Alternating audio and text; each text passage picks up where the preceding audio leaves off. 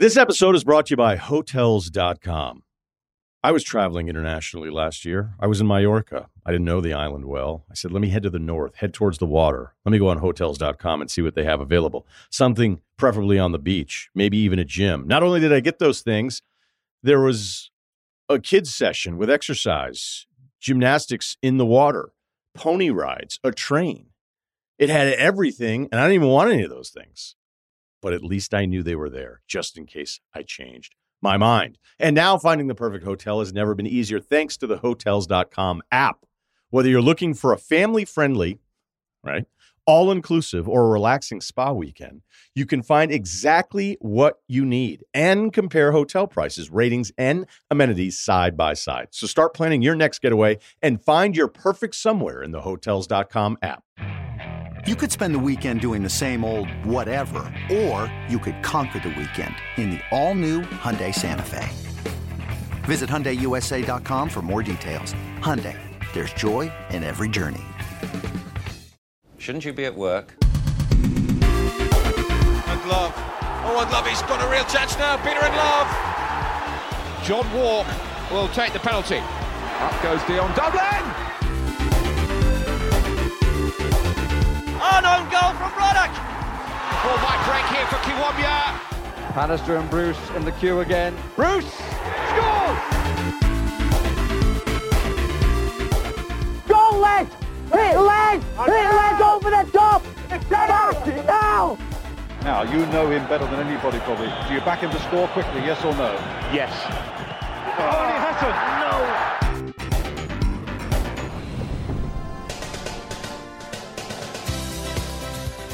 Hello and welcome back to Quickly Kevin Will He Score? I am Chris Gold, joining me, Josh Widdicombe. Hoy hoy. And some say he sat across me wearing Brian Clough's green jumper. Others claim he's wearing early 90s Middlesbrough shorts and socks from the waist down with a tie and blazer up top. It's Michael Marden. Hello. Um, on that, I was in the change room at the gym the other day, and I saw a guy. He had a green Umbro jumper. Oh wow. He had a Clough jumper, and I thought, that's fucking cool. With the white collar just perched. up. he didn't have the white. I knew he was an alcoholic. No, and, uh, but I ended up. I went and googled it. I was like, should I get one of these? But I, they don't. I couldn't find them. Oh, that's a shame. Do you think it would be a really lame thing to have, or a really good like conversation point? Well, I think someday down the pub, if you turned up in a green Umbro jumper, people, people, you might get some envious looks Yeah, definitely. Yeah, from the local wine. but don't wear it on first dates. I know it's a good way of finding out. If you wore that and it broke the ice in a good way, Yeah. you're on a winner. She's a keeper. She's a keeper. Mark Crossley would be the keeper. Shall we crack on with some correspondence? Yes. yes, please. I'm Jim Rosenthal, and this is the Electronic Postbag. You've got mail. Right. Got an email from Ed Whitehead. Your Lee Sharpe fan club conversation took me back to an exciting moment from my childhood. As a Man United fan, a highlight of visiting my grandparents in Llandudno was a trip to the Man United shop, upstairs at a birthdays card shop. One day in the summer holidays of 1994, we heard whispers that a special guest would be arriving. Who could it be, we wondered? Ryan Giggs, Mark Hughes, or even Clayton Blackmore? Seemed the obvious choice to my nine year old mind. Alas, the special guest was none other than Fred the Red. Probably was Clayton Blackmore. In spite of my obvious disappointment, I had a chat with him, quite a one way affair, and even got his autograph, simply signed Fred, which remained a cherished possession for many years. Ed Whitehead. bizarre. Meeting mascots is a weird thing. Yeah, I've done this with Pilgrim Pete. I remember getting him to sign something, Yeah. but he, he struggled with his big fat hands. I wondered if Fred the Red. So Fred the Red was at the Lee Sharpe fan club party. Do you think it's the same guy? Wow. That goes around as Fred the Red. I can't speak for Fred the Red, but I. I know. we- I know what you're going to say. here. oh, do you? Is it about Mr. Blobby? No. Oh. and, and please continue with that anecdote after this. But no, um, we had Gunnosaurus on the last leg, and uh, one of the producers two years ago got married, and they he's an Arsenal fan. He'd had Gunnosaurus at the church, and Gunnosaurus came up to me and Alex Brooker was like, "Oh, you were at that wedding I did." So that was the same. It's the bloke. same guy. the same- um, did Brian Robson own birthdays, or have I made that up? That is a thing. We had an email about that from someone. I think he did. That he he definitely at some point either owned a card shop or had stocks in a card shop business. I think he owned birthdays. Do you know what? This might make a fascinating feature. Do I remember this correctly? Oh right, yeah. How does that work? How- how- essentially, it works like this. Oh, it's like a You fact tell us- checking. Yeah, you tell us what you remember, and Yeah. then we look into it, and maybe ask other listeners if yeah, they that's a good remember one. it just That as is well. a great feature. And could the theme tune be the X Files? Done. Right, look forward to that next week. um, have we got time for a quick Phil Thompson directory? oh, do we have to? Come on, Josh, you can do this. Oh god. Hello, I'm Phil. Thompson. I know all about your neighbourhood. It's all in your Phil. Thompson local directory. Need a plumber? Ask Phil. Thompson. In your Phil. Thompson local directory, nothing's more than a few miles away. So, for the local answer, ask Phil. Thompson. Still as funny as it ever was, that isn't it? I really like that. Just a quick note. Uh, this is from Tom Belger. Just a quick note from former footballers and where they've ended up. John Lukic and Paul Elliott have ended up in a specialist property finance industry. Lukic is a BDM at Autos Secured Finance, and Elliott works at Century Capital. That's the end of We're the feature still doing this that week. feature.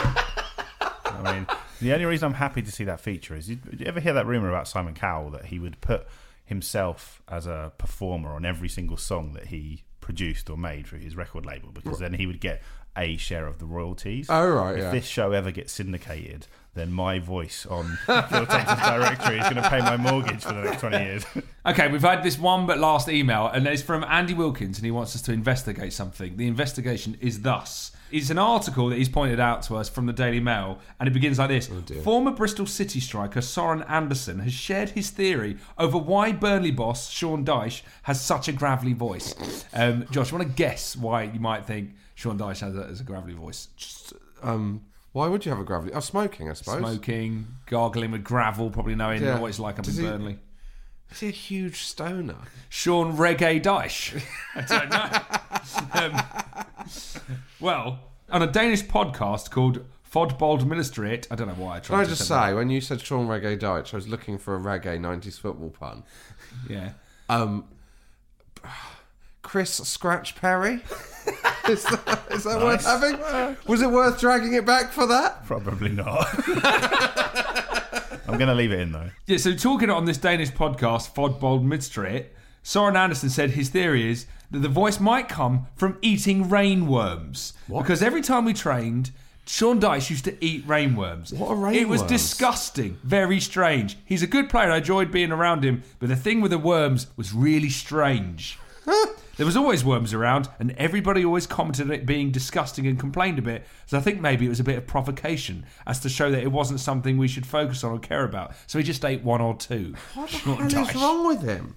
What is a rainworm? Uh, it says the Danish the Danish term for earthworm. Oh, okay, sorry. But it really does shine. Oh, that's awful. shines a new light on Burnley's success, doesn't it? Yeah. Sean Dyche had to come out in a press conference and, and deny. Oh, did he? This was true. Yeah, yeah. You've done your research. Well, no, it was a little while ago. It sort of blew up on social media a bit, and basically, so people kept asking him the question over and over again.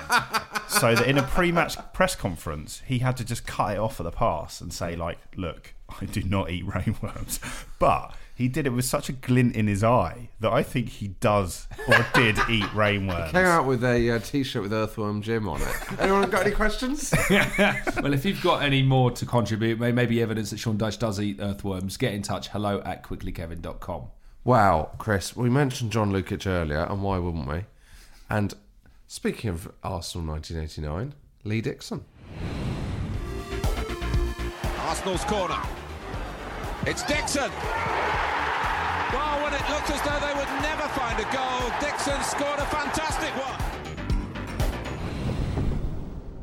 Our guest this week is a giant of 90s football. He's won four league championships, three FA Cups, a UEFA Cup Winners' Cup, twice selected in the PFA Team of the Year, along with 22 England caps. It's our pleasure to welcome to Quickly Kevin, Lee Dixon. Absolutely. I'm just making sure you got those stats right. Yeah, I can see your mind working.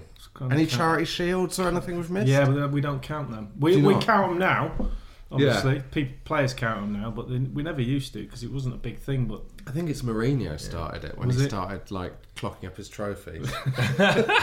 Um, we wanted to ask you some settling questions. Firstly, Settling? yeah, settling. I'm settled. you don't need to answer whether you got any freebies from JVC then.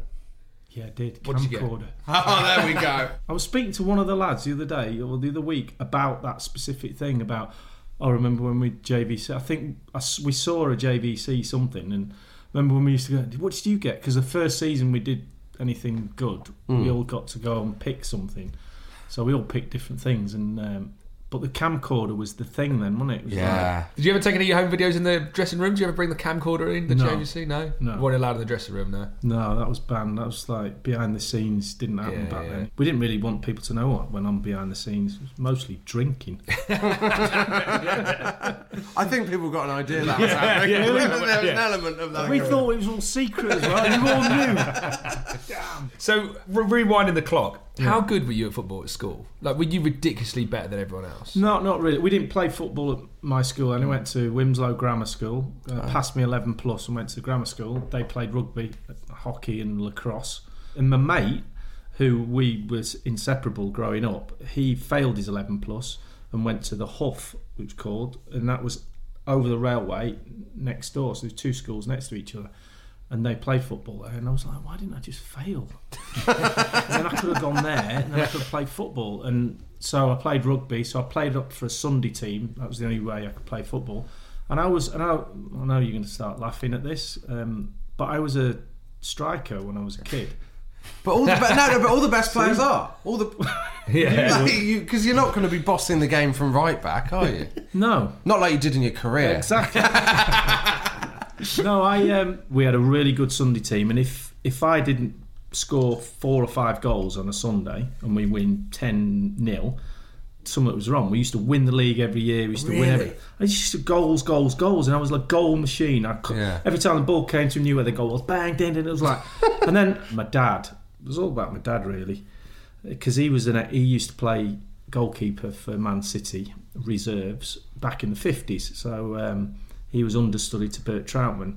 Uh, played three years as a pro, but in those three years, met a load of people and players. Then went to be coaches, and one of the guys who who who he, he knew, he was ended up as chief scout at Burnley. So I'm 15, 16, getting ready to be try and get an apprenticeship somewhere. Nobody had spotted me, you know. Yeah.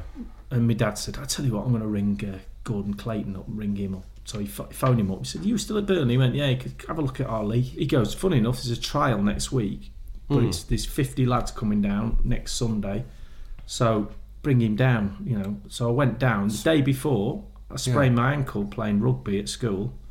Couldn't do the trial, so I went anyway. And he uh, so I limped out the car, and he went, well, you've got a trial. I said, I can't. So they culled it from 50 to 5. And then two weeks later, he said, come back in two weeks and you can just train with the five that we've Oh, took." you made the cut by being injured. so instead of being in in, a, in 50, I was in this, Yes. this group of five and me. And I, and I, and they had a little game, train with the, the A team and stuff like that. And uh, I was playing midfield then.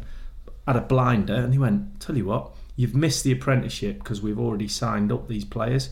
So come as a non-contract player, come in your school holidays. And my dad said, look, come and work for me because he had his own business.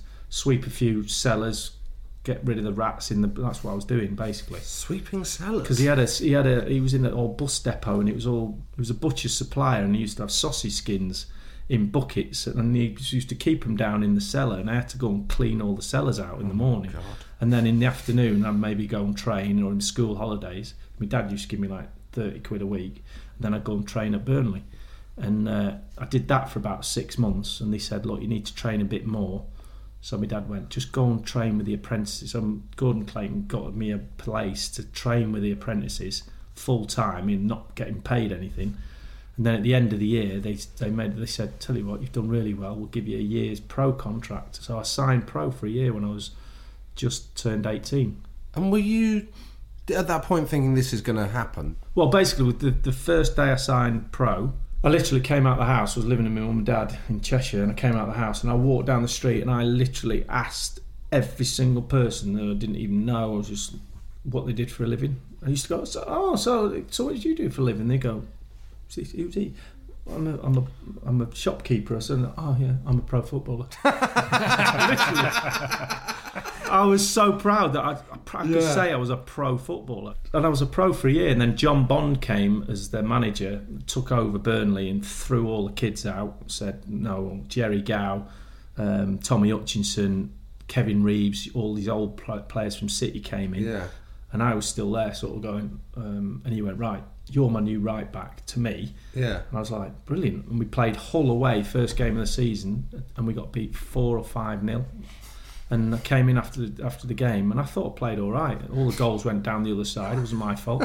Tommy Hutchison and Gerry Gow never raised a, a gallop in the game. They were just they were all on loads of money. They Just went whatever. Came in at the game, and he, he went to them. See, that's senior pros for you. You know, you know what you're going to get with senior pros. We got beat five 0 Shut up, and you'll never play for me again. And that was it. I was Wow. out. Bombed. Burnley to Chester. That's how it happened. Yeah, Burnley free transfer to Chester. John McGrath. I have to tell you this story because John McGrath, bless him, he's not with us anymore. If you remember John McGrath, he used to play for centre half for Newcastle. Lovely, beautiful man. They were 92nd in the league when I when I went to see him. It was like mid-season, and uh, he sold the club to me. Rightly, he said, "Don't look at the league." And I went too late. I had a look on the way here. We're, we're 92nd, and you had to apply for re-election. Then you know, Yeah. You had to actually ask the other chairman whether we could stay in the league or not. He goes, "We're going to finish bottom. Don't worry about it. Next year, though." And he signed. I think he signed 15 free transfers from other clubs, and he came in and he says, "We're not having any bonuses." He said, "We're uh, so I've got the chairman to put us a big bet on at the bookies for, to go up." And he said, "And then when we win all the money, I'll split it between all the players." And all the lads were like, "Yeah, we'll do that." Match it, yeah, we're going to get a massive bung of hundreds of thousands of pounds at the end. We finished 91st. we went like that. Boom. One position. It was, so it was a bit of a slow rise in the 80s. Burnley, Chester, Bury, and Stoke for, Hmm. was it six years, 82 to 88, before you made the move to Arsenal? Yeah, I think because I was playing at Chester, I was playing right back, and I was I was I couldn't defend to save my life. So I just bumped. You know, I was I was literally a, a striker, come midfield player, come now I'm a fullback. I, was, I still wanted to go up front, so I was an attacking fullback, and and I got noticed because I was. I'd score five, six, seven goals a season, and uh, let hundreds in that way. But it's like right back scored again. Yeah, beat five two, and uh, so I, I kind of caught the eye, and, and the manager of Bury at the time was Martin Dobson, who was at Burnley with me when I was there, and he, he said, "Do you want to come to Bury because they were in the third division?" I went, "Yeah, I'd love to." He said there was a bit of a problem though with the fee because I was getting things in the paper, you know, the players who might get moved, and Coventry were looking at Lee Dixon, and somebody else was looking at Lee Dixon, and 40, 50, 60,000 quid, and I'd gone for a free before, so I thought it's a lot of money. And Dobbo said to me, "There's a problem with the fee. I don't think we, could, we haven't got any money." So I went, "How much is the fee then?" It was like 78, 80, and he went, "No, it's like five grand." I went, five grand. I said, I'm not being funny. My dad will pay that. my dad will pay it so I can go to come and play for you. And he went, leave it with me. Phone me back two days later because we've got them down to three and a half. so I signed. So everyone thinks I had two frees. I didn't. Yeah. That second move was three and a half grand. and I got in his office and he, I was on 90 quid a week at, at Chester. And I got in his office and I went, what you can offer? He goes, we'll offer you 110 a week. So I went, 90, it was 20 quid. I was trying to work it out. And I went, but I want a signing on fee. And he went, You what? I said, I want a signing on fee. And he went, Pick the phone up to Terry Robinson, the chairman. I could hear him through the phone. He, was, he goes, Got Lee here. He's happy with the wages. He went, Great, great. Welcome aboard. He, goes, he wants a signing on fee. And uh, I could hear Terry Robinson laughing at the. He went, Sign on, give him what's in the petty cash. Dobbo went to the safe, picked the thing up, opened the safe, petty cash. It was about 48 quid in there. Give one of them. I went, I'll do me. That's amazing. Didn't tell the tax man. I've just told him now, though. oh, I hope that comes back now. um, so, getting to Arsenal Hmm. now from Stoke. Did you do? A, was it a joint transfer from Stoke with Steve Bould? No, I I came in January. Oh yeah, uh, eighty eight, and they were looking at the pair of us, and then March something like that. George said to me, "We're looking at Bouldy. What do you think?" Baldy was just about to go to Everton. Were after him. Yeah. and that suited him really because he's was Stoke lad. He you know wouldn't have to move that far. And he goes, "What do you think?" And I said, "No, definitely, absolutely, definitely sign him." So George Graham's Arsenal manager. How did he sell sell the idea of joining Arsenal to you?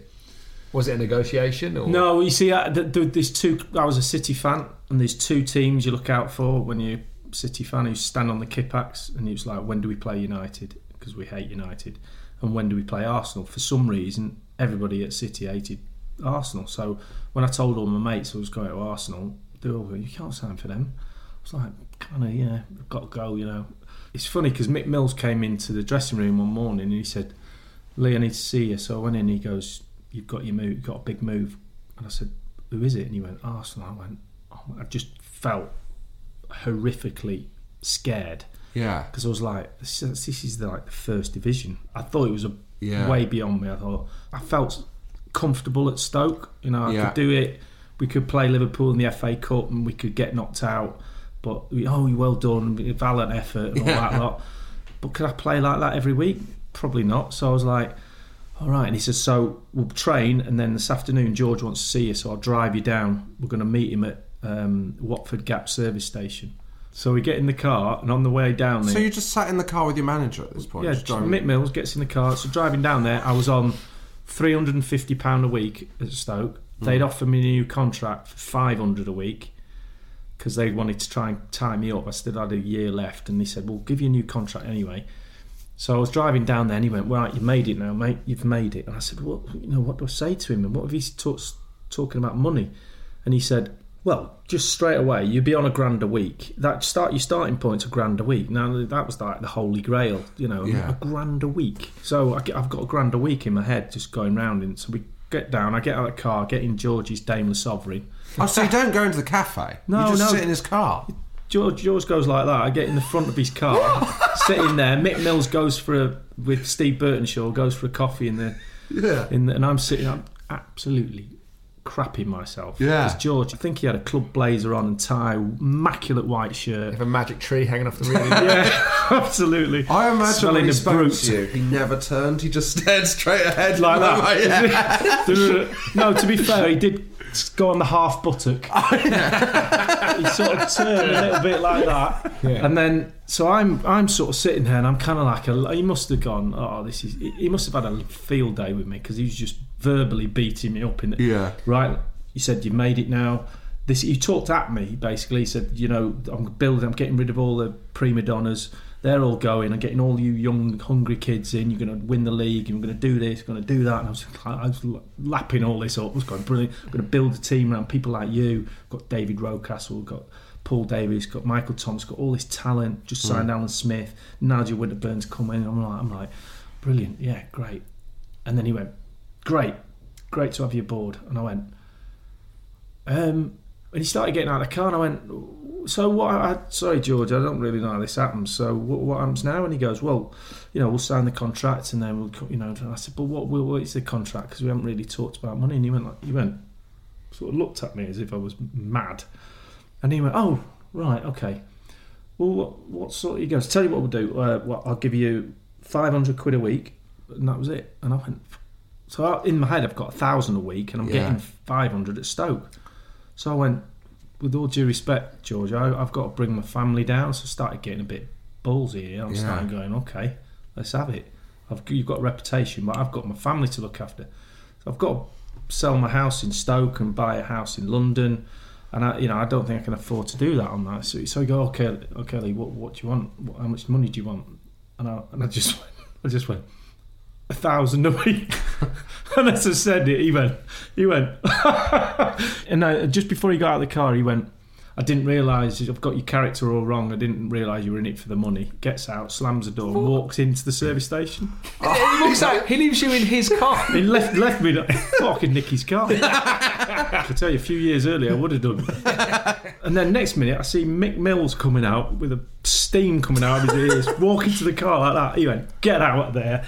We drive back to uh, Stoke, and I cry all the way home, and uh, go back to the wife, and, and she goes, "How did it go?" And I said, "It's all off." And she went, "Why?" I said, "Because I asked for a grand a week." She went, "You idiot." So, so the deal was off. absolutely flat out gone. So I stayed at home, and the next morning I phoned Mick up and I said, Mick, let me just go down and speak to him. So I get a train down and go and see him. And he went, I'll try and resurrect it. And he phoned George up and he said, like, get on the train now and go and see him. And I got on the train, went down to London, got a cab to the to Highbury, and I walked into the Marble Halls. And as I walked in, the doors opened, and Herbert Chapman was looking at me as I walked up, and I just went, I'm not leaving until I sign. Went Yeah. straight to his office. No, I said I'll sign 500 a week, and he went. I was always going to give you 700 anyway. so I was straight on the dotted line, and and then that was that. That was our relationship. Was always like that with money, with him, with Yeah. everybody. He was always such a hard ball, and he was always like that. He'd win the league, and then he, in the summer, you, you kind of go, and he go, oh, here's another one. Here's another one after a wage ride. Come in, and and he always used to say, if you win me something, I'll give you some money, and he did, but it was Yeah. only a little bit. You know, he's Yeah. kind of like he's one of them. And was George Graham as as perceived in the '89 documentary we're about to talk Mm. about, but just generally as this this sergeant major figure was training like Yeah. absolutely drilled. Absolutely. And doing the documentary and talking about it over and over again and hearing the lads tell their stories in the interviews when we set all the interviews up is a brilliant process for me because I've got my memories of him Mm. and that time.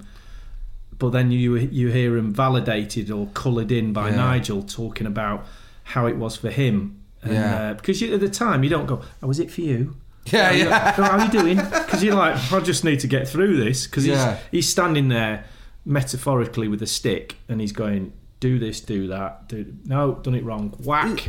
Is and that- you say, right, I'll do it right. You know, It sounds like being in the army. it was Like- very, very, very regimental, very disciplined, back for work every single day. And to a certain extent, you know, you would do back for work on your own, obviously the four of us, but away from the team with George, the four of us, no goalkeeper, on a pitch with no nets.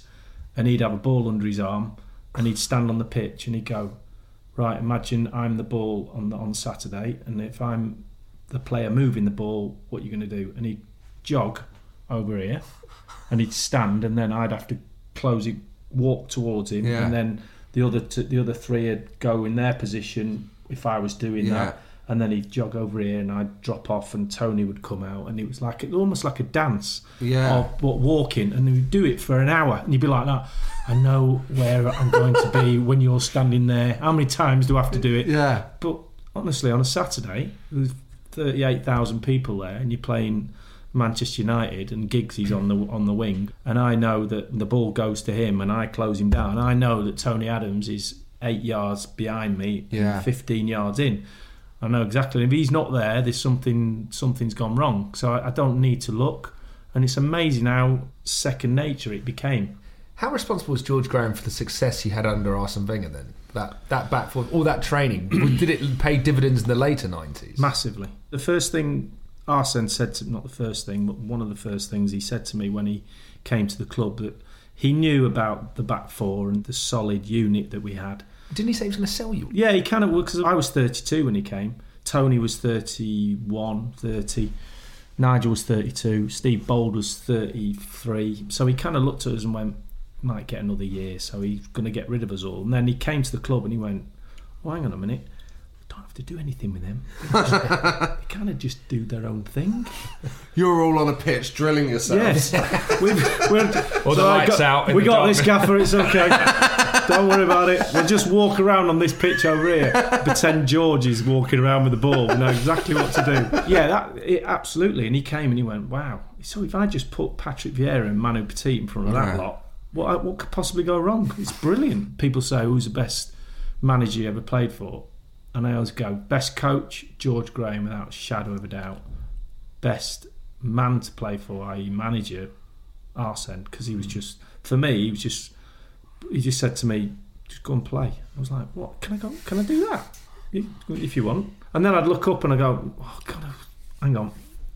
Patrick Vieira, should I give it him or should I give it to Dennis Bergkamp? No, I'm going to give it Thierry Henry. or should I bend it that way and give it Marc Overmars? It's like, it's like playing a computer game playing for him. Yeah. Yeah. But I wouldn't I wouldn't have liked it the other way around. If Arsene had been my first manager, coach at Arsenal, I don't think I'd been half the player because George taught me everything I needed Yeah. to know about being what I was. And I wasn't a fullback when I came. I was kind of an attacking fullback. And, and George just looked at it and went, Well, you can do that. Now you've got to learn to do this. And Yeah. if it had been under Arsene first, I'd have been like Hector Bellerin is now. Because you, you still need to be able to Yeah. stop the Yeah. ball going in the net. There's a great bit in the film where George Graham is talking about his fines, and he says about if you're late, it'll be a tenner. Yeah. Um, but and if you don't pay the tenner by the end of the week, ten it's ten percent of percent. your wages. That was the that was the one, and he'd only say that once, and then because he wanted he wanted to get the ten percent of your wages, Yeah. so he goes. so is right. he getting that money? No, he, he used to put it into a a, a fund. What's that fond of biscuit tin that he kept in his desk? Pretty much. we all, he, he used to say it was like a Christmas fund, and we'd all go out and have a drink or something. But by the time Christmas came, we were so drunk we didn't want to drink anymore anyway. so I think he gave it to charity. And, and did, did he did he go? You were late this morning, or did you have to know yourself if you were late and pay the tenner in? Joe? Would No, you, you, you he, he wouldn't allow you not to know that he knew you were late. So Yeah, getting on the would. coach, going to an away game, you know, the coach is leaving at one o'clock. So we finished training at quarter past twelve. You got time to shower, get something to eat. Coach is leaving at one o'clock. So if you're not on the coach at two seconds to one o'clock, if you go up the stairs at two seconds past one o'clock, he'll be sitting there, and he'll just go tenner. and you know, anyway, you you, you kind of Yeah. go like that, and you just go, get your tenner out, and as you get on the You pay straight away. like. You're always walking around with I, cash I always you. used to pay. I always yeah. it's not like now. He'd got one of those card machines, taking it down. Yeah, the touch and so I, I used to pay him straight away because I because I knew I'd forget, and then ten percent of my wages. Yeah. Then if I was, you know, I was it's more than a tenner. I was on, as you know, I've just told you, I was on seven hundred quid a week, so it'd be seventy quid. I'm like, not having that. Could be late for seven days for that money. Yeah. but then if you're late again, it was it used to double all the time. Oh, did it? Yeah, it's twenty and then forty, and then he just keep Wants to Be a going. Millionaire just keeps going up. um, with the when those scenes, amazing scenes from training in the film, Hmm. the facilities look awful. Yeah, There's a bit where he's kind of just giving you a talk, and it looks like you're just in a like a yard. It's like Yeah. a garage. Look like a garage. It's like a garage. It wasn't like Colney was a little bit. It was it was kind of like a prison. We didn't have any sense of community there, apart Yeah. from the guys who were in your dressing room, because the dressing rooms was so there was like this four tables, three Yeah. tables. It was like that. So there'd be, I think there was five of you in one little thing, and they had a shower in there, and then because it was because it was a sports ground for the university, so there was loads of teams had to be there. So the dressing rooms were really small. Yeah. So you did get a sense of who you, who, which room you were in. They were your kind of your mates because you Yeah. see them every day, and then then you meet all the other lads outside. It's like, oh hello, and then you'd all group together, and then four of us would walk off onto the pitch on our own. you spotted an amazing bit of training in the film. The bit of the dribbling. Yeah, there's a Oh, scene where. George Graham's getting you to just Dribbling. Run the ball up and down, just touching it the outside and the inside of your foot, like because Yeah. and then It's turn like around and come something back. I did when I was But- seven. But like you're the, some of the best footballers in the country. Hmm. What, what's that teaching you? Surely you know how to do that. Well, there's a point to that. Is that that was pre-season training? So that'd be like that was filmed probably on day four or five because the first four or five days you're in Running. Trent Park and you're just running, you don't see a ball, and then you come to back to Colney and you start getting the balls out. So that's what the lads look forward to get the balls out. But it's a surprising. You'd be surprised because I I used to be surprised every year how useless you become in six weeks off. It's like, when I used to go back after summer holidays, I couldn't write. Yeah. Like my hand would like be like, I don't remember how to write. There you go. Is it like that? So absolutely. You'd have you get the ball and you go, whoa, and all the lads would be like, yeah, and you start dribbling it around on your own, and there'd be lads falling over. a bit weird. Then you have a go and you go, whoa, what's going on? It's like you're playing with rugby balls. What's going on? So he to he's- teach you to he's just dribble getting your touch. He's like, Yeah. yeah. nice light touches. He used to with his Scottish accent. He goes, and he always used to have a go. As you heard in that, if you listening to, him, he goes, "Come on, Lee." it's always my fault. Did you like like did you like like him? Hated him. Did you? Yeah, I say hate. I was scared of him. That was the hmm. thing. I was I was scared of of him as a personality. He was quite dominating and and smart and always looked a million dollars. He he epitomised what Arsenal was all about, and so Yeah. you respected him because of his stature, but you kind of you felt so below him, he, and he made you feel like you kind of want to do well for him because you didn't want to his wrath. Very rarely would he go, you know, well done. Yeah. That's probably being a bit unfair. You didn't hear the well dones because you were still cowering from the ten minutes before that you hadn't done well done. So when you beat there was a game just I think it's actually the game after the two week break because of Yeah. Hillsborough when you beat Norwich five 0 Yeah. You come back into the dressing room. That must be a positive. Yeah, yeah, he's he's he's all well done. Yeah, everything's great. And so you're kind of on the on the crest of a wave with that, and, Yeah. and but then typical in, in football life, three days later you've got another game, so you don't Yeah. you don't get chance to. It's like now. And you blew them. We watched. We watched the documentary of those games. Well, it's both of those. We blew both of those. Tony Adams' fault.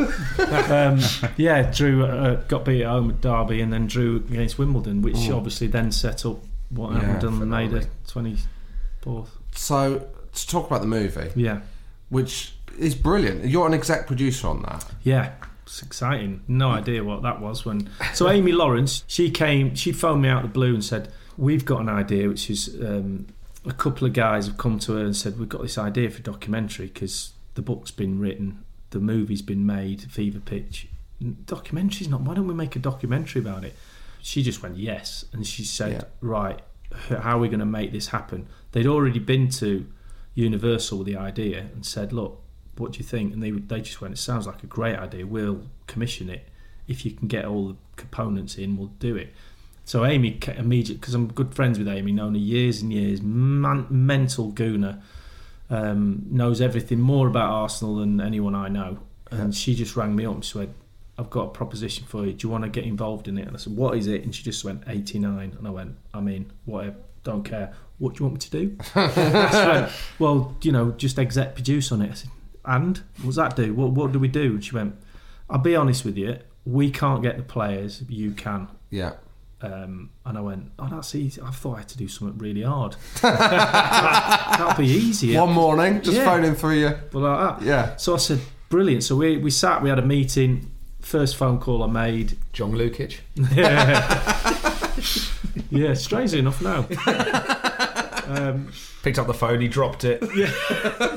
He's Michael Thomas phoned him up and said, Yeah, you Michael, struggled without him. Yeah, I said, Michael, we're doing this documentary. I'm going to leave you alone because we've got a load of stuff to do. But you know, without you, we need to kind of nail you down and said, you, everyone's going to be in it.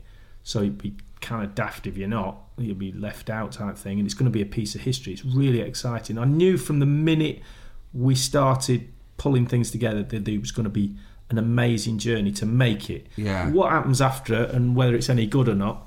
And I said to the director, David Stewart, I said, well, you know, like they say, you can't. It's got the best script ever. It's Mm. written with the best ending ever. You can't mess that up. And Yeah. he looked at me and he went, "Oh, we could really mess it up." And I went, "Could we?" I watched it with my girlfriend who didn't know how. I told. I wish I hadn't told her how it was going to end. Although it would have been an idiot that sits there and doesn't think Arsenal are going to win. it's like um, Frank Skinner told me that he watched Senna with his girlfriend, Right. and he realised halfway through she didn't know how it ended. Oh, right. And he said it was like one of the most bizarre experiences. Yeah. But watching that, like the story of it with someone that didn't know any of it, Hmm. Wow. it's an amazing kind of. That's probably unique. I know there, there will be other people who didn't know who've been Yeah. forced to watch it Yeah, by my, their my spouses girlfriend. My and- girlfriend watched it as well. She was going, "They win two 0 right? They're going to win two 0 so just, just watch." Too many clues. You gave away the plot, plot twist there. Should have interviewed some Liverpool players as a twist. yeah, but I think the beauty, the beauty, I think the real beauty, and obviously I'm biased because I, I helped hmm. do something on it. I think the beauty of it is the fact that you do know how it ends, and yet there's 45 minutes to go. You're still going, oh, and that's the that's how that's why it's I was brilliant. tense watching. Yeah, and and the sequence at the end where you know this amazing ball from Dixon doesn't go in the stand like it normally does. It went to its target, and then from that moment, what- from John throwing it out to me to the ball going in the back of the net and the end of the sequence and us winning it, they've done a brilliant job. With As someone who wanted Liverpool to win, I'd say they didn't make enough of the deflection. Lucky deflection. That's the real story.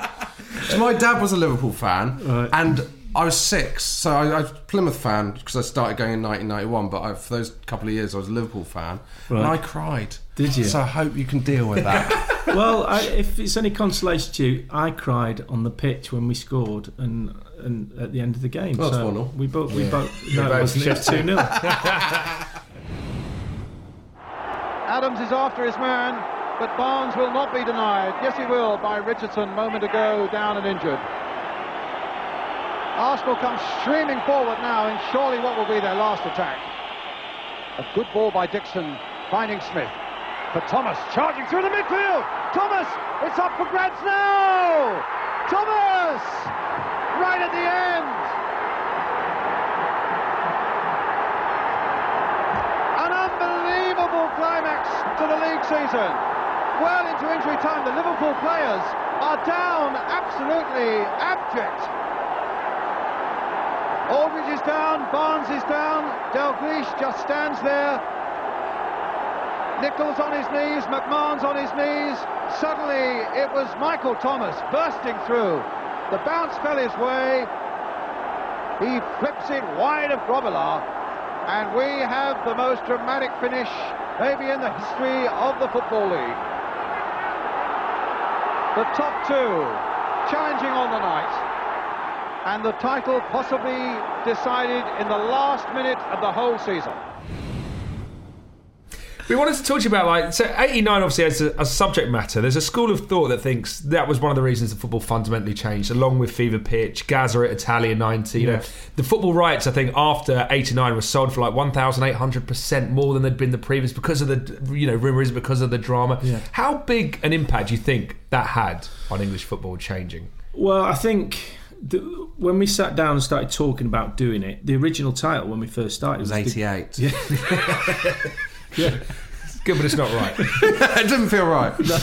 It was the goal that changed everything.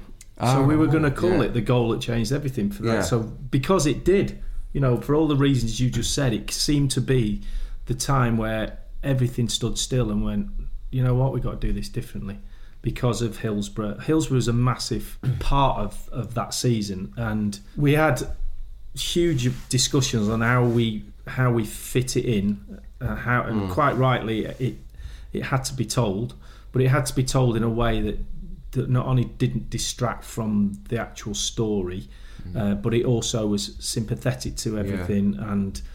And so that was a really difficult bit, and I, and I again Was it difficult being interviewed about yeah, it? Massively. I mean, you saw on the Yeah. you, know, you Merson- saw Merson. Merson really struggled. Yeah, Where were Nigel. you? Were you playing that day? Yeah, we were at Newcastle at home, but the game finished, and we know we could hear things being said, and there was oh, there's been some trouble. So when you came off half time, you didn't kind of. no, it kind of we heard bits, but Mm. then at the end of the game, it was like no, something really bad's happened, and and it was it was it was really weird that the, the whole season was weird because of Yeah. We did, and I, I- I tell a story, and I don't know if I explained it well enough on the documentary because, but it was handing of the flowers over in uh, Yeah. Yeah. before the kickoff, and it was there was a lady in the in the Kop and and I gave the flowers to her and she looked at me and she kind of just the the look of her eyes when she she accepted him was was acceptance of it's okay now. She was giving me permission to play. Uh, so I Mm. felt that that Yeah. up until that point, I didn't feel as if it was almost right that we were going to go against that's- Liverpool and take the league off them. And then she, by banding those flowers over and her looking at me, it was kind of like, it's all right. This is football now. Thank you. It's okay. And I just Yeah. went right, and I get get quite emotional Yeah. thinking about it because it was it was a, it was a hugely emotional season. That Uh, was. Did you think that when you're going on the bus up and stuff, which Mm. will come to the fact that you travelled on the day, Yeah. like was Hillsborough in your mind? Was No. that- there was, and when you knew it was Liverpool, you didn't. it was in the mind, but it was right back here somewhere in the Mm. back of your head because you kind of knew. And I, I think if we hadn't have won the game or we'd have lost, well, you know, we, if we'd have lost the league that night, I was, I was trying to think how we would feel afterwards. I think we'd kind of sort of go, well, you know, it was meant to be. There'd have We been one of them. acceptance, Yeah, a bit of And were- acceptance of The Liverpool fans were really good when you won. yeah, the- they all stayed and watched us get the trophy. It was it was an amazing, and I, and I'll never forget. I'll never forget that feeling of. Uh, there's a there's a there's a bit of the footage when the final whistle goes, you see David O'Leary going to try and pick up uh, Aldridge, and th- there's there's a bit of that going on, and the Mm. players just made wanted to make sure that we we celebrated respectfully without Yeah. Yeah. without shoving it in their faces and going, yeah, well, you know, we've just won. Da, da, da. So Yeah. there was a, I think that comes across in the Yeah, documentary. as well. George Graham actually says to everyone, calm down. Yeah. Like, you just won the league, and he's just going, calm down, calm de- down. Was that part of it? Was A- that... Absolutely. I, I, I believe that, that that was why George was doing that because at the time I, when I see the f- my footage and well, what's he doing? He doesn't really know what to do, Yeah. and because of the the Hillsborough thing in the background. Yeah. Yeah. You turn up in the tunnel with the flowers. Mm. Do, is there any kind of dialogue with the Liverpool players or any kind of. Can't remember. I don't remember. It's funny because I Mm. don't remember. I remember lots of tunnels. I remember lots of them, and I remember I remember lots of. Were you there stuff for the going on Vieira tunnels? ever? No, I had just retired, Ah. but I was in lots of tunnels with Ian Wright, which was special. What are your place top to be. three tunnel incidents? the, the top three tunnel, the best one ever was at Old Trafford. Oh, it was just hilarious. The pizza. No, one it was better than that. It was loads better than that. It was Righty and Steve Bruce. Righty had been just Slagged off his detective novels. yeah. Wright was the the most horriblest, uh, annoying player you could ever play against, and he was like that when he was at Palace. And but when he came to Arsenal, it was great to have him because he just used to really wind everybody up, and and he he wound Steve Bruce up in this Old Trafford game so much that right, he just went, "I'm just going to knock you out half time." And Righty went, "Right, let's have it then." So he used to have this little saying, Righty, that if there was any trouble going on, if he got himself in trouble, which he did on a regular basis, Yeah. he'd want he'd want a bit of help. So John Hartson was his minder basically.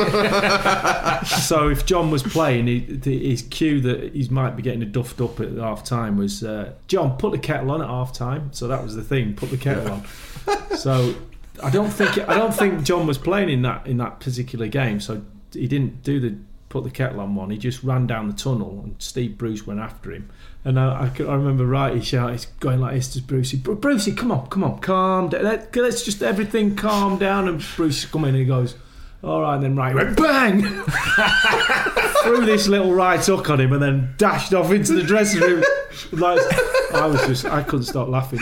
I'm, I'm, not advocating violence, um, but that was typical right. He like, can't, Yeah. no, Brucey. And Bru- I think Brucey said something like, "Is that your best shot?" And right, he went, you "Get get yourself in the dressing room, have a look at your eye when you get in there." He, he's come out for the second half. He was like, he chased him round the pitch for the, like the second half, trying to get hold of him. Amazing. Did you play in the game with the big the big brawl? The Manchester United Arsenal Yes, brawl? yeah. It was a twenty-one man brawl. Was it Seaman was the only guy? That No, wasn't it was me. It was Yeah. if you look at the footage, I was like, I'm always last there, just checking it out, coming in from the outside. Just, Come on, lads. um, we got docked two points for that. Can't Yeah. believe So it. what? What was it over?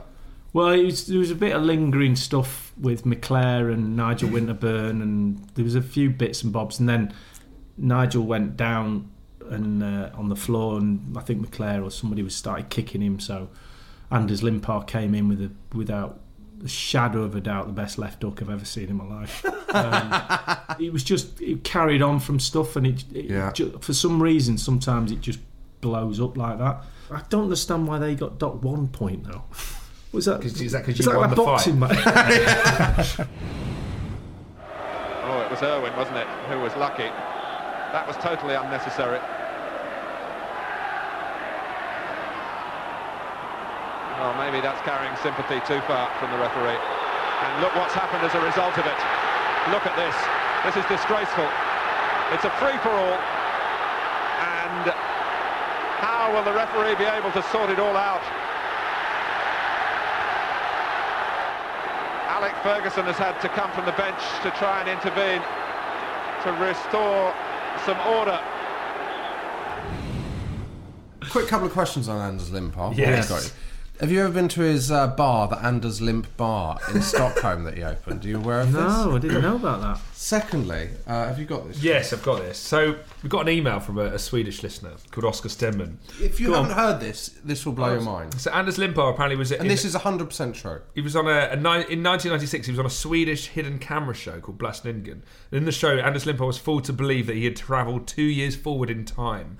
The setup was that Limpar got on a small domestic flight to Stockholm, and with him on the plane were two scientists who start talking about their research on time travel. One pulls out a time travel machine, attempts to demonstrate it, and at this point, the pilot performs a sharp dive to simulate time travel. Fighter jets then accompany the plane to the airport in Stockholm, where he's greeted by a welcome ceremony.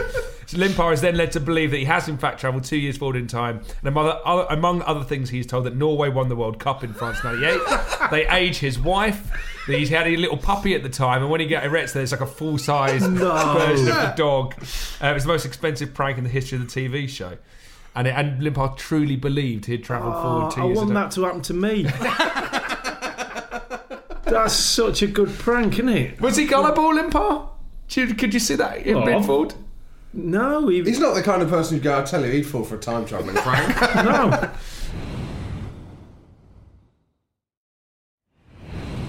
Two other amazing details of the film. Yeah. One is the, the decision to travel on the bus on the day up. Yeah. That's Yeah, it's just surpri- a mind blowing decision, really. surprised us a little bit, um, but having said that, nothing really surprised me George because he just right. We're travelling the day of the game. We're just not going up to Liverpool and Yeah. sitting in the hotel for like 24 hours and listening to all the scousers up there tell us we're going to get hammered. So, So, just so he explained the decision. It wasn't like yeah, he just yeah. The only the only thing he overlooked was the fact that he'd only booked one coach.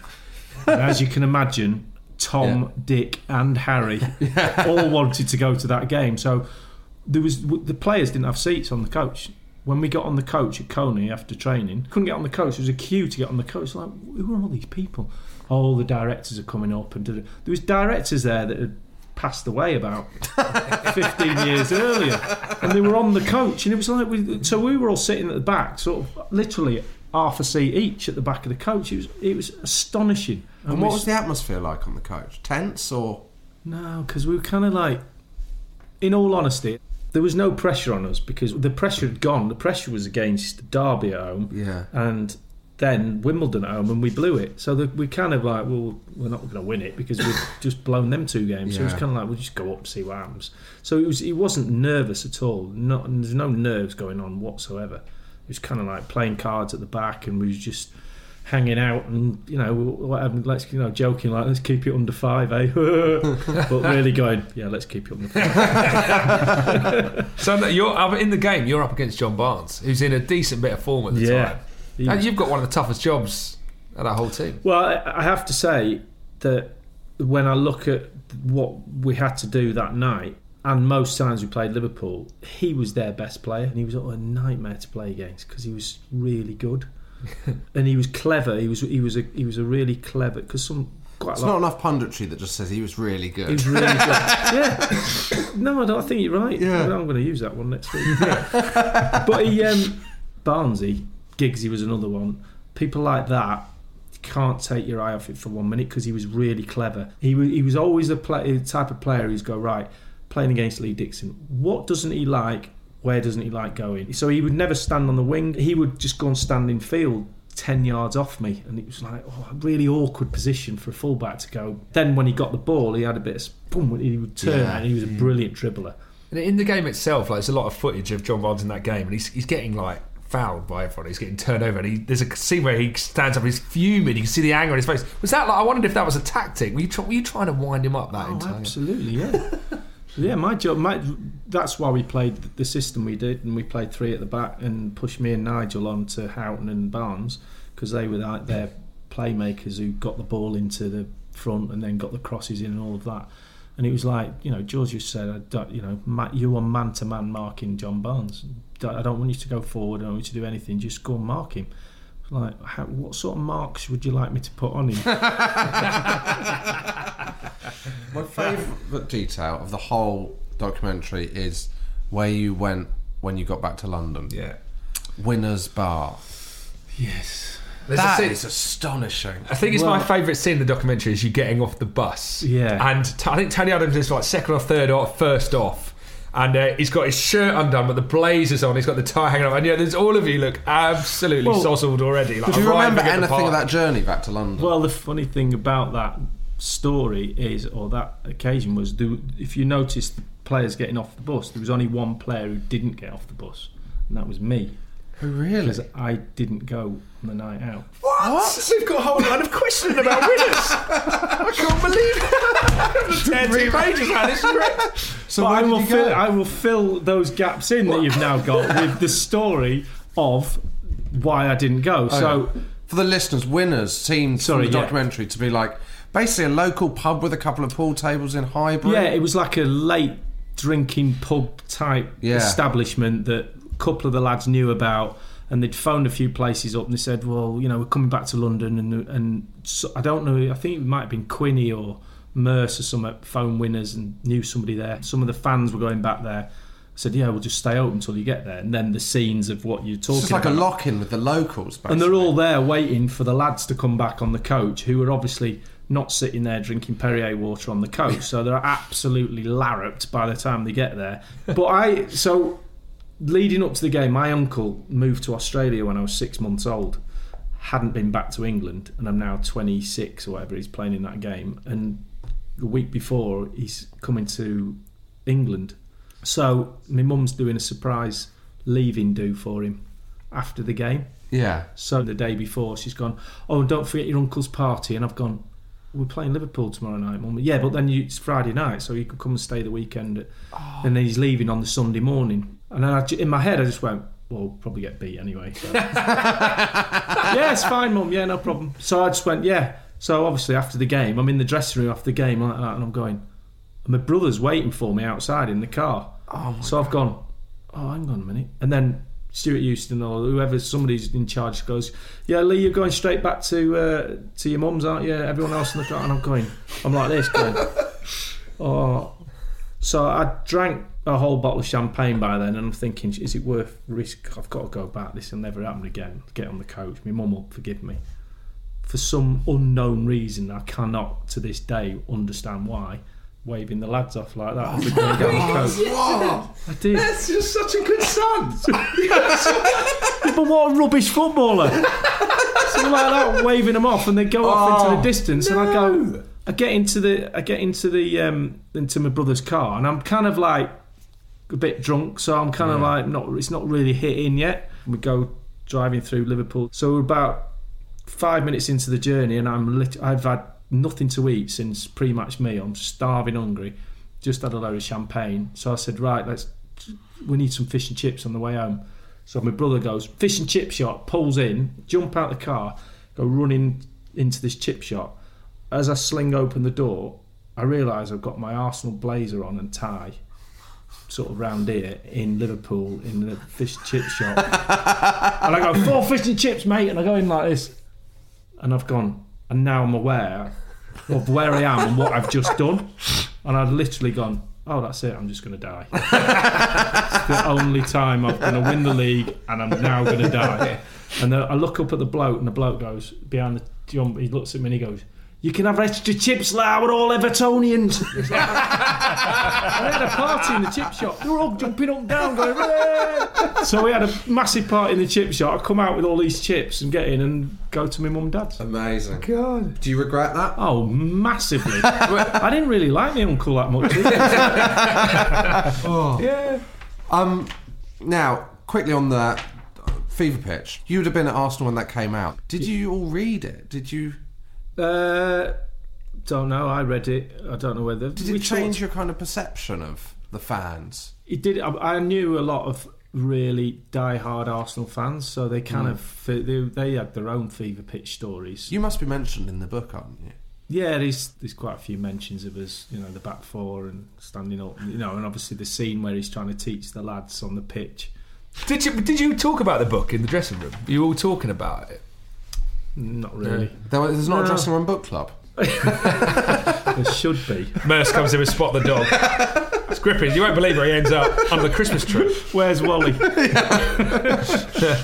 um, England. Yeah. We, I mean, we've focused on '89. Let's let's bosh through the rest of your career. England. right. Um, Won't take long. You played in the game Gaza played in, where basically Gaza made his name and got Yeah. one. I, I actually should have won man of the match that night, but he nicked it off me. I, Oh, really? That's my debut. Yeah. Played brilliant. I was, I was so pleased with my debut. So, did you think you were going to go to Italia '90? No, because funny enough, um, Gary Stevens got injured Mm. in the warm up games.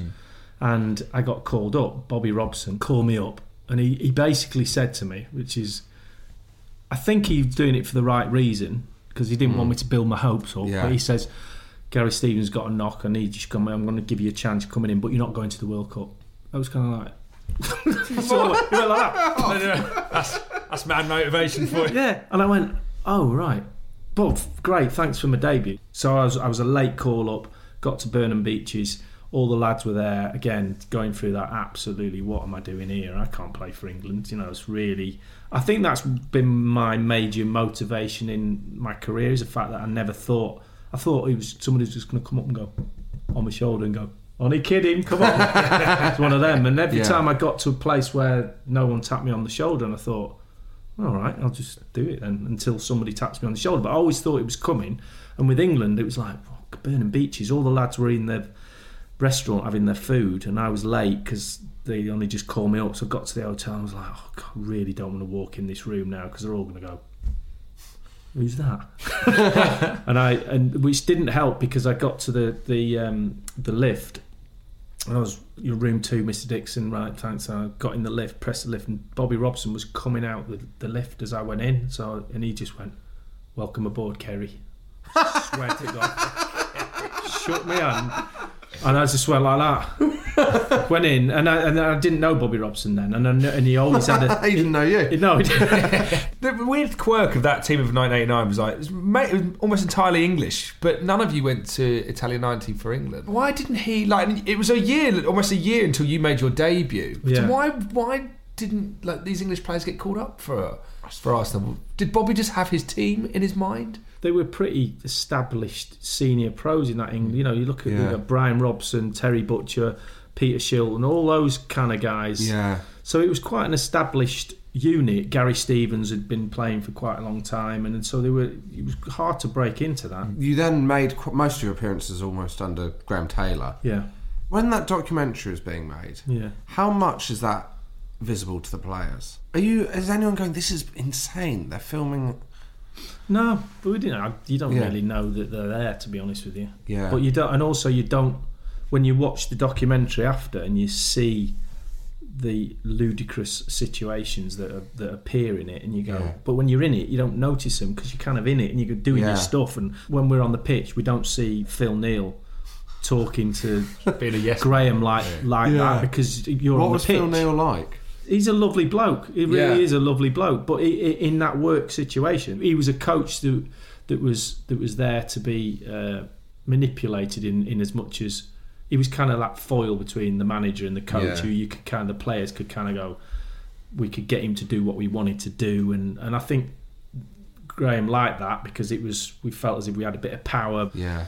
I'm not saying he's a yes man. He was just the, the he didn't. I mean, I'm sure he looked at that and goes, oh, "I've not come out of that looking great." One, one of the international career defining moments was the fact you missed Euro 92 due to an injury you suffered at home. Yes. Um, we had training camp and then we were released and we were going to Iceland or Finland or something to play a couple of games and all this lot. And then we had three days off. And uh, so I thought I was I was prided myself on my fitness and that was part of my game being able to run all day long and you know do all that. So I thought three days off, kind of got to do something. So I went for a, a run with my dog Oh. through the woods, and uh, I just jumped over a log and uh, tripped, fell on it, banged my knee on it. I went, oh, that hurt a bit. And then two days later, I limp into the England uh, Oh. training centre with me. I couldn't walk. Gary Lewin, who's the Arsenal Mm. physio and also England physio, I'd already phoned him up. Said I've hurt my knee, and he went, "I'll be all right. It's probably just a bit of swelling." And I got I got like septicemia under the kneecap Oh. and it got infected and he and there was a practice match on that first day and and they were going to Finland or something the next day and Graham Taylor said you've got to play in the game or I can't take you. And I said can't take me where? And he goes can't take you to the championships because I can't have you you know it might not the doctors have said it might take two weeks and what am I going to do? I need somebody to play. And I was like so I've got to play today? I literally could not I went right then let's get the kit on. I was like I'm get, Gary went you can't look you can't even get off the bed. I went well he's just given me an ultimatum that I, I have to try and do otherwise anyway I, I couldn't get off the bed and I just Oh. put my kit on and went home And they, that was went, it. they had no right backs at Euro 92. David Batty played one game, didn't he? Did he Gary Palace to fill in at right? Yeah, back? there was like Keith Curle maybe for one of the yeah. games. I mean, how bizarre. bloody long. Keith It's not like Curle- you missed a classic tournament. Yeah, No, I was, I was sitting at home with a beer, going, "Thank God I didn't go on that one." um, and then obviously, t- you know, the end of the Taylor. But then you didn't play for England for five years until, um, for almost five years until Howard Wilkinson picked up the yeah, phone. that was my biggest. No, it's not a regret because I didn't have anything to do with it. I was playing all right. The back Mm. four was playing really well. Terry Venables took over, and George was big mates with Terry. And uh, he went, "Oh, the squad's out. His first squad's out tomorrow." And he goes, "How do you feel?" I said, "Well, I should get in it, shouldn't I?" And he went, "Yeah, I think Terry likes you. I think you'd be all right." I said, "I'd love to play under him as well because he's a proper coach." If squad came out, I wasn't in it, and I was like, I was absolutely devastated. And I said to George, "Can you just ring him up and ask him why I'm not in?" And so he rang me because he was mates, and he said, "Just wanted to have a look at things. In the first squad, he, he knows what I can do. Just wanted Yeah. to have a look look round at new players and see what." That was it. I didn't play again. And then I was sitting at home, and the phone went, and my son picked the phone up, and he went, "All right, yeah, okay then." Dad, and I said, "Who is it?" And I was doing something, and he goes, "It's uh, Howard Wilkinson." I said, "Tell him to tell, tell him to uh, go away," because I thought it was one of my mates. Yeah. And he went, um, "My dad's busy," and he went, "No, tell him it's Howard Wilkinson." So I was, "It's Howard Wilkinson." It wasn't. he was his secretary. So I got the phone and I went, "Hello," and he went. Hello, it's Michelle, who's the assist, uh, looks after the England manager. She went, I said, "Oh, hi, Michelle." What, she said, "Howard's called you up." I went, "What? Does he know I'm 52? Mad?" And he went, "Yeah, he wants to put the back four in and all that lot." So as it happens, Stuart Pearce played left back, but it was Stuart, Tony, um, Martin Keown, and me. So it was the and Nigel. Real back four for the future, that isn't it? Nigel was on the bench, otherwise we'd have for the first time we would have got the Oh, back wow. four in. Dave Seaman was in goal. Anyway, 72 minutes in, we were 2 0 down, and I headed the back of Dugarry's head, knocked myself out, woke up in the dressing room with my dad standing over me. I didn't even know he was at the game. I And said, "Where'd you get end your Where'd you get your ticket from? Um, some great Arsenal moments we have to talk about. The mural. Yeah. That was weird, wasn't it? Yeah, that was really weird, but it, it, it almost. I think I wasn't playing particularly well at the time, so I was quite happy for the mural because I didn't get any stick off the fans. um, yeah, it was weird. It was kind of once you played in front of it a few times, you kind of got used to it, and then Yeah. the the away team used to come and go. This is really weird. So it, so I kind of kind of worked, I think, for our Yeah. advantage. Um, 91, you scored possibly the most amazing own goal in history against Did I? Coventry. Yes. Good, good 30 yards out. You turn around, straight in the top bin. You, you, you're telling me as if I don't know what happened. I was hoping think- to jog your memory. Don't you think I wake up every morning and go, did I really do that? At what point did could you find that funny? Like no, I didn't. I, I really no, George Graham was manager. Imagine what that was like at half time because it was one minute. 11 seconds into the game. Oh, really? Straight from the kick-off, they got the ball, da, da, da, ball over the top. I get it. Dave's there, and I sort of check on my right, so so to go to go away because I know the centre forward will Hmm. then lose interest and start running up the pitch, and then I just dink it back to him. And as soon as I sort of did the first bit and I put my foot down, and we played with uh, Adidas Tango in those days. That was the ball's fault. I'm just watching. Because some teams play with Mitres, some played played with Adidas. It wasn't a uniform ball then, ah, right. and we play with a tango, and a tango is particularly pingy. It's a little bit lighter, and you can get a really good strike And. As soon as I went, like, as soon as I hit it, I kind of went, "Oh, I might have hit that a bit hard." And I looked, and I looked, and I saw where Dave went. As soon as I looked where Dave went, I went, it's in. I knew he was in. so did Ronaldinho. so did Nayim. so I just started the trend. Yeah. that Nayim, you were there on the pitch for Nayim, presumably. No. Oh, you not? Oh yeah, I was. Sorry, I thought you meant uh, Ronaldinho. Oh, no, no. Yeah, because that one, I it was going to penalties, and we literally had thirty seconds to go, and I was and I was first penalty taker. And I used to take the penalties there, and I was like, okay, right. So I'm I'm kind of looking down the pitch at the keeper, going. I'd already practiced them all week. I knew where I was going to go. I was going to go down keeper's left. little low one down there. So I was like, yeah, so like, um, yeah, he's had a quite a good game, but he won't save this. And I, was, and I saw Nayim, and I sort of looked because he was miles away from me, and I sort of looked, and he as he's, I was thinking, what's he doing? And I saw him strike it, and again, I just went like that to Dave. I just looked at Dave and went, oh, it's in. Absolutely on on my honour, I knew it was in. I just Oh. went like that. Don't need a penalty now. Straight after the game, come off the come off the pitch and walking down the tunnel, all disappointed because we've lost. Tiny little UEFA bloke with a with a badge on like that comes up to me and he goes, "Number two. and I went, "Yeah," and he goes, "Drug test," and I went. I told him that I wasn't coming for the drug test. I said, "You got no chance of getting me in there for a drug test. You, did you see, see what happened out there?" And he went, "No, you got." And he grabbed hold of my shirt, and he because they're, they're not allowed to let you out of the site once they've spotted. Mm. So he goes, "Number two, Arsenal. Number two, Arsenal." And he kept hold of me. So I was fighting with this bloke. I was going, "I'm going in the dressing room." Gary Lewin came out and he went, Lee, you've got to go in. I said, I'm not going in. He goes, You have to go in. So I was furious. So go in the door, kick the door open, walk into this this drug room, and I, he's got a piece of paper in his hand, and he's got Arsenal number two, and then he's got uh, Zaragoza Nayim number eleven. I go in this room, and he's sitting there with a bottle of champagne. and I walk in, I went, oh, and I go like that with the door, shut the door behind me, and I go, did you mean that? And he went, no, no, no. It's, it's not." and then luckily the, the UEFA bloke came in and separated me from beating him to of his life. Um, a quick one on Bergkamp, signed in 1995. Rubbish. Allegedly, he was like, was it true? He's like one of the English lads. He was just sat Mm. down the back of the coach, like he just slotted right in. Not he wasn't like a foreign player. No, he was. He wanted to be one of the lads because we used to sit English lads at the back, the French lads sat in the middle, and the staff sat at the front. And it was like we all used to take the Mickey out. Of the French lives, they take the Mickey, and then there'd be a, a row of seats that weren't taken, sort of like the border, the channel, the channel. Very Very good. good. See what you did there.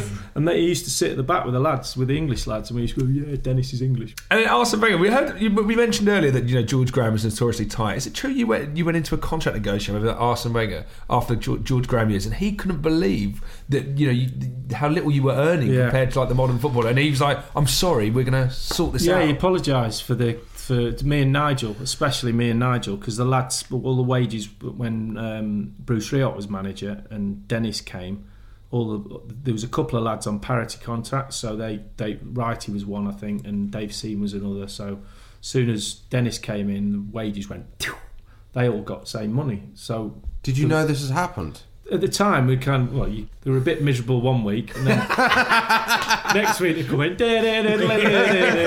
We're in a top hat and tails. Oh, oh, I see what's going on. Like, like me and Nigel going, oh, I see what's going on here. And then Tony, Tony, Wrighty, um, Dave Seaman all got these massive contracts, comparatively massive Yeah. contracts, not like today, but still lots more money than me and Nigel were on them. So then then when Arsene came, he kind of looked at the co- looked all the contracts and got me and Nigel in. He said, "I want to see you after training." And Nigel went in first and came out. He was like that. I said, what, what is it? He goes, I'll let him tell you. And going in, he went, oh, I just looked at your contract. This is my French accent. it's, it's, it's embarrassing. And I went, telling me? and uh, he said, yeah, we'll just, you know, we'll rip them up now and basically doubled our money overnight. You know, he was just like, right, you signed these 1400 quid? Yeah. yeah, I was on, yeah, 700 quid for 10 years. so, yeah, he- fair play to him. And um, yeah, we got new contracts. So. Oh wow! And '99 semi-final FA Cup against United at Villa Park. 70 minutes. You've got Jesper Blomqvist in your pocket. You're thinking this is in the bag.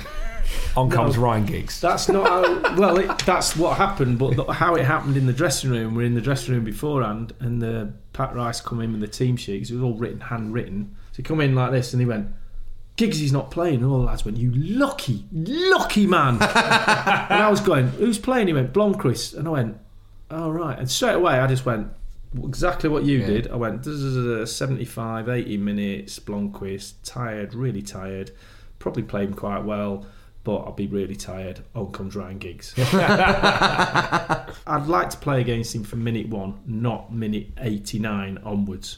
And they were all like, "Oh, I'll be all over by then," and I've been laughing a joke. Sure enough, I saw—I looked at the bench at one point. I saw Giggsy going like this with his tracksuit top. I, ju- I just went, "Oh,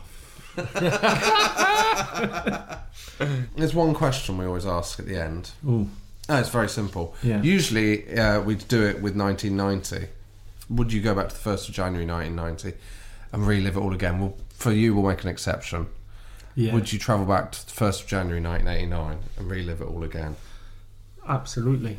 And I, and I would definitely go to winners. Wonderful. um, do you want to say how people it's out on DVD? Yeah, well, it is. It's available on download, 89, and available on Blu-ray and DVD. Do you So know? can- not to say that you've already got you. We got sent a link to watch it. Yeah. But because I'm not techie enough to connect my computer to the TV, I had to buy it off Amazon as well. So Brilliant. you, There you you made go. four pounds fifty out of me.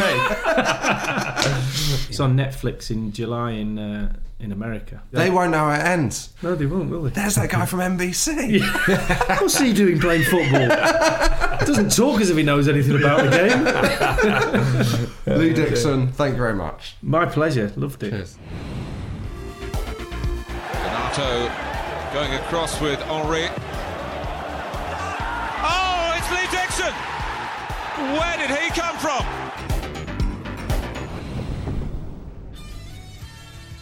That was Lee Dixon. I absolutely love Lee Dixon. Lovely man. Lovely bloke. Um, I think when he arrived, he wasn't sure. Yeah. By the end, he was absolutely loving it. Obviously, uh, that might not come across in the edit. Michael might have uh, cut out the first ten minutes where Chris referred to him as Nigel Winterburn throughout by mistake. that didn't happen. Okay, last week we asked you to leave a review on our iTunes that was in the style of a haiku and somehow referenced 90s football. We said that the best one this week would win a Graham Says Hit Les mug, official QK merchandise. It's time for Review Haiku. It's review haiku. 90s football review haiku. Review haiku. What you got for us, Chris? Right, first one is from Scott Tibb, 84. And he goes like this Fans berate star man. A cold Wednesday at Palace, man becomes Ninja King Eric. Doesn't work, does it? Man becomes Ninja King Eric. This this all over the place. It's it's five seven seven. Um, we've also had this one from This one is absolutely my favourite. This it's got a title. I mean, the- I, I- let's not beat around the bush. This is going to win.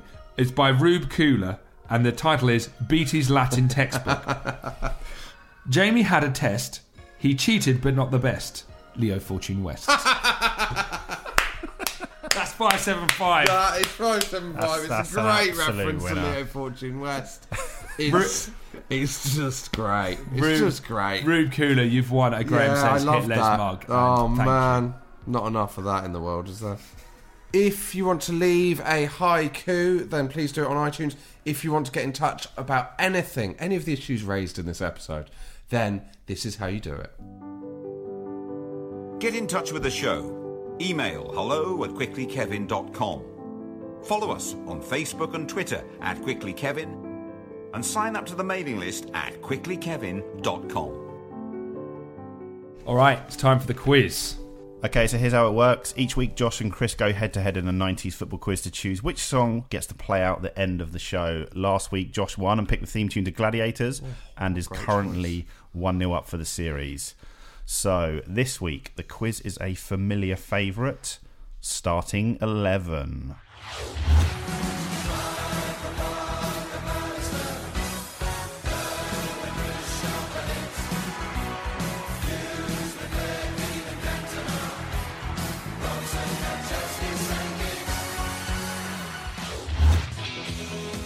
Here's how it works. I will pick a match from the 90s, and Josh and Chris will take it in turns to name a player who played in that match. If the player was a sub and came on, they must pick again.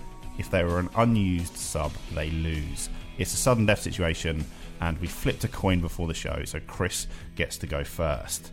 The match in question is the 1998 Charity Shield. Oh, come on. Between Arsenal and Manchester United. Chris, you pick first. Peter Schmeichel. So I had. Correct. Um, Marco Overmars? Correct. Nicolas Anelka. Correct. Oh, what? Roy Keane. Correct. Oh, Tony Adams. Correct. I mean, Paul David Beckham. Paul David Beckham. That's what I call him. Paul David Beckham. Correct. Ryan Giggs. Correct. David Paul Scholes. Correct. Um, Lee Dixon. Correct. Dennis Bergkamp. Correct. What? This is astonishing. This is high scoring game. Um, Oh my god. Nigel Winterburn. Oh, that's a good one. Correct. Um, Patrick Vieira. Correct. This is Yeah, phenomenal. I tell you stuff. what, there was no injuries, was there? I thought one of these players would be injured by now. David Seaman. Correct. Emmanuel Petit. Correct. There's Oh. only two Arsenal players remaining. This is insane. Uh, Andy Cole. Correct. Denis Irwin. Correct. Oh, Oh, that's man. a Irwin in '98 is a big, big. I know, call. that's- He I didn't played in wanna- the Champions League final. Yeah, I know, but you know, Yeah. I didn't want to say it. Um, I tell you what, that ratcheted the pressure right back up. I don't even he went for goal, and then come on, mate. Um, I mean- Gary Neville. correct. Come on. So it's the centre backs of Manu. Andy Cole's strike partner. That's it for them. And then, uh, not confident on the other midfielder. And who is it? Another centre back Yeah, with Tony Adams. correct. What I mean, it's Martin Keown. Is that your answer? I mean, it's wrong because you asked me that, but yeah. Correct. Correct is wrong or correct is correct? Correct is correct. Correct, yes! Back to Chris. Chris, I wouldn't want you to fail. I would- I do want you to fail, but I'm going to say this could be a record here. And un- this is totally non fixed. We could go through the whole match. Yeah. First time I've ever played this game. We are four players away, three players away. Four players. So would you like a, a quick Can we recap? tell us who we're missing? So you are missing an Arsenal midfielder. Okay, yeah. You are missing both Manchester United centre backs. And as a hint, as a hint, Man United only played one striker this game, so you are missing a fifth midfielder. Okay. Okay, go, Chris. Uh, what a strange decision by Ferguson to play 4 5 1 in the Charity Shield. He got smashed 3 0, so. Did that? Yeah. Oh, I'm going to kick myself. I'm going to go Ronny Johnsen. That is a hell of a shout. Correct. Ah! Ray Parlour. Correct. Oh, no! David. Straight back at him. So oh, there's, man. there's only two players left. Oh, my God. This is astonishing. A Manchester United This is centre back. unbelievably exciting. I've got to get back to the baby, but this is. There's two. Um, so what is there So left? there is a Manchester United centre back and a Manchester United midfielder. Yeah. I've only got one of these people right, haven't I? So I'm just going to write my names down. Oh. Nicky Butt. Correct. Jaap Stam. Correct. Shut up. The full house. No way! No way! I mean, I don't have a tiebreaker question. Let's just end the episode on that. So, you know, Uh, we should have the Arsenal 98 FA Cup final. Yeah? I've never heard of it before I've in never my heard life. of it either. It's uh, it's pretty good. Ian writing the chorus. Okay. Thank you for listening. Uh, we will be back next week when we will be reacquainted with Steve Bruce's novels about Steve Barnes in the company of Ivo Graham. It is an absolutely brilliant one, so do listen in. See you next week. Robbie Slater. See you later.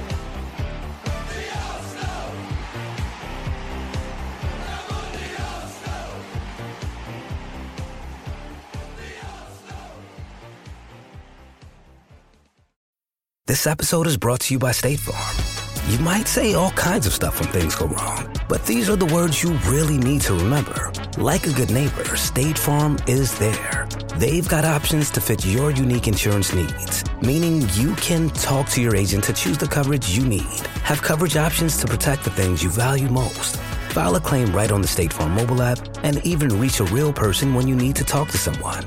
Like a good neighbor, State Farm is there.